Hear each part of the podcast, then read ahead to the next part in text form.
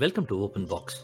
OpenBox aims at bringing easier understanding of open problems that help in finding solutions for such problems. For the set purpose, I'll be interviewing researchers, practitioners who have published works on open problems in artificial intelligence, machine learning, and related subjects. This is to collect simplified understanding of the open problems, and these will be published as part of a podcast series. My name is Sundar. I'm an ethics and risk professional and an AI ethics researcher. I'm the host of this podcast. Ideas emerge when curiosity meets clarity. OpenBox is an initiative to bring clarity for those curious minds to look into real world open problems. This project is done in collaboration with For Humanity. For Humanity is a non-profit organization dedicated to minimizing downside risks of an autonomous system. They develop criteria for independent audit of AI system. In case you want to know more about them, the link is provided in uh, in the in the comments. Today we have with us Rafael. Rafael is a master student at the University of Campinas, working on offline reinforcement learning applied to agile drone navigation. He's interested in the intersection between offline RL and robotics. I'm glad to be having a conversation with him, and we're going to be covering a paper which he co authored and it got published in March 2022. It's a survey of offline reinforcement learning, taxonomy, review, and open problems. Rafael, welcome to the show. Part two of the discussion with Rafael. We are discussing about uh, open problems in offline reinforcement learning. And uh, in the part one, he did discuss about a couple of open problems. He spoke about offline policy evaluation methods and lack of adequate benchmarks. We touched upon the ethical issues associated with that. Today, we're going to be covering a couple of more open problems, and Rafael will take us through those issues. To just jump in, Rafael, why don't you share more about the generalization issue that you had mentioned about in, in the in your paper? Yeah, of course. So I think to start off the generalization issue, I want to like contrast it with the the non-issue that we sometimes have with online reinforcement learning, right? In online reinforcement learning, you can continuously interact with your environment, right? So you can continuously ask for more data and learn about other parts of your environment that you might not have visited. And the difference is that in offline reinforcement learning, we don't have this opportunity to interact with the environment and to explore the environment, right? So it, it makes it just that much more important for you to generalize with the data that you have.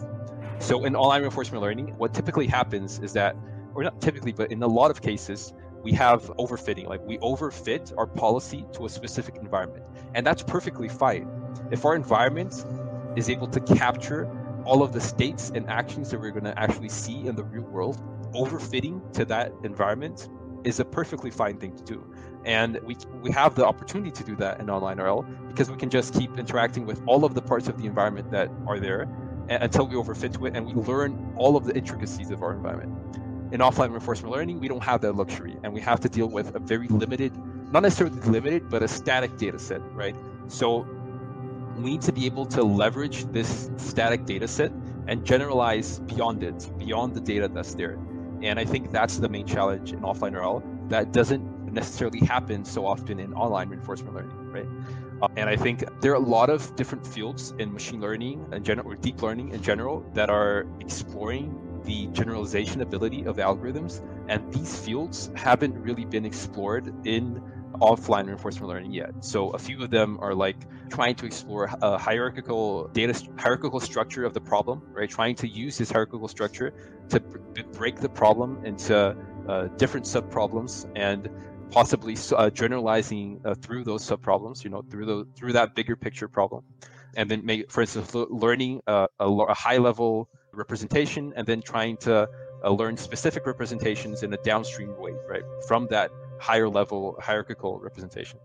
Now, another technique that's often used in deep learning is, or the other paradigm of deep learning is representation learning, right? So where you in representation learning, you're not concerned with learning how to map an input to a data. You're trying to learn like what's the best representation that I can learn for that data, and you measure how good a, a representation is by testing it on several different downstream tasks, right? So those kinds of techniques are still severely underexplored for offline RL, and they're very important because those are the techniques that bring generalization to your methods. And I think generalization, like I mentioned, is a very important thing to have for any offline algorithm. However, one caveat is that I did some research recently, and there has been one, like in the past 30 days or so, one recent publication that specifically tackles the application of representation learning to offline reinforcement learning. So I think it's interesting that people are catching on to these issues and are starting to actually explore them, the possibilities there. So it, it's very interesting to learn about the generalization problem. The way I see it is that when we're actually looking at generalizing to a given environment or in an offline reinforcement learning model, the challenge that happens is that there are layers of decisions that are made, and uh, the, each of those decisions may be impacting ethical choice yeah. of humans around it right? So it may be impacting the choice that humans can make or it may be constraining their choices. There are two dimensions that we are speaking about. One is the actions that offline rl does or the agent does and on the other side that we are speaking about how it impacts humans who are going to be interacting with it right? So how do you see that from a generalization problem? Is that something that is that that is looked at as a focus at all in the field at this point in time? I know you mentioned that it's too early. We're just looking at some of the basic stuff to evolve there but is is the human impact or the ethical issues on the other side of generalization is that being considered at this point yeah, I would. It, I'm very inclined to say that no. Like, I don't think people are concerned with the human impact right now. But what you mentioned is extremely relevant in the sense that, like, you can't. Humans aren't necessarily generalizable, right? Like, to some extent, we are. We can get a batch of a thousand human beings and see, like, ah, this works for 99% of those human beings, but it might not work for 1%, right? And then if that 1% of the human beings, we're not going to see how, since we're not, we, we were trying to work with generalization and trying to find the thing that, the policy that best generalizes, we're only going to be finding optimal policies for those 99% of the human beings that have a specific configuration it. So what I, I definitely see that there's, uh, there's a lot of potential difficulties that may arise in this generalization because on one end, we're trying to find algorithms that are more generalizable, right? But on the other hand, we don't want to generalize beyond uh, what we should, right? Like if we generalize too much, then it becomes almost too dangerous to do something on someone that has uh, on an on an edge case. And when we're playing with you, when we're dealing with human it's, lives, it's very true. Yeah, it's, it's, it's not, very uh. Yeah, yeah, uh, th- th- this is this is a, you, you, rightly mentioned about edge case, and it's it's really true that this is a difficult challenge per se. Specifically, if you're speaking about a scenario like medical diagnosis, and there are dynamics that are very very different because of race, because of environments yeah. people live in, and because of the the treatment conditions, food habits, lifestyle etc etc all of these factors cannot be data that can be plugged in in a simulated environment and then treated on an, on an ongoing basis right? That creates a lot of uh, issues on bias or ethics as we spoke on not just from a perspective of whether those humans have an ethical choice to or, an, or for them to make a choice. This extends beyond that. With that i just wanted to jump on to another point that you mentioned about how to leverage unlabeled data with reference to offline reinforcement learning and how you see that challenge in this context. Yeah, so I think the just to preface a little bit the this explanation, I think the idea behind leveraging unlabeled data is that not always fi- but what I mean by labels in reinforcement learning is the reward, right? So how good is a given action how actually how good was it for the patient? And that's extremely difficult to measure. In medical diagnosis for instance maybe you take first you prescribe a certain drug drug a to a patient right? And then that doesn't help. And then you prescribe drug b and then that helps. You you're not sure if drug b was the sole factor that helped the patient or if it was a combination of drug a and drug b right? And that makes it extremely difficult for you to actually find the true label. Like, so was drug A a good drug or a bad drug? Did it even did it harm the patient? Did it benefit or was it neutral? You don't have that label for how good. You don't have a way to measure the contribution of each of those actions exactly. to the overall outcome as such right exactly. because it is then, seen as a sequence and not necessarily as a composite impact collectively in that sense you might have the final outcome right uh, maybe you can you have access to the final label but you don't have those intermediate labels but yeah. you still want to use that intermediate data to learn a good policy right? And i feel like the the challenge is that there are a lot of techniques that are today that are trying to explore how you can use these this unlabeled data or this this intermediate data that you don't know if it's good or if it's bad and how can you leverage that to find and to improve your policy right? Because that one might think that okay since i don't have an answer for this intermediate data maybe i should discard it right? But then the idea behind these methods is that no we should we don't need to discard it. We, uh, we can we can actually learn models from it right? We can actually benefit the models that we have using this unlabeled data. And i think that one of the idea behind these techniques essentially like what i've been seeing in the research is that unlabeled data, okay, it might not give you information about how good the policy is, but it gives you information about how the world works.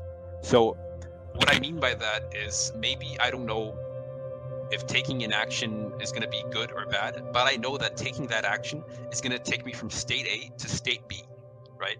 And if I know that that action takes me from state A to state B, that might be helpful in general. Like that, I don't know if that's a good state to be in, but I know that that's the state that it's going to take me to, right? And that information is important, and that comes with unlabeled data. And unlabeled data, like you can probably imagine, is much much easier and much cheaper to collect. So we can have a lot more unlabeled data that gives us a lot of information about how these transitions between states actually works, right? Like what states are we actually, if we take a given action in a given state, where are we going to go to? And then that information can be helpful for learning better models. Yeah, in this particular case, one thing that I understand is there's a lot of inference about the environment and about the impact of the action, right? Yeah. Not not all of those are clearly identifiable. One of the things that we've seen in other areas of ML is that wherever there are proxy or inferences, there is always an issue of validating against the ground truth, and there's also challenges with reference to bias or even the governance issues that crop up in those environments. Do you see that this open problem of unlabeled data or leveraging unlabeled data will also create or has the other side of the problem in this context?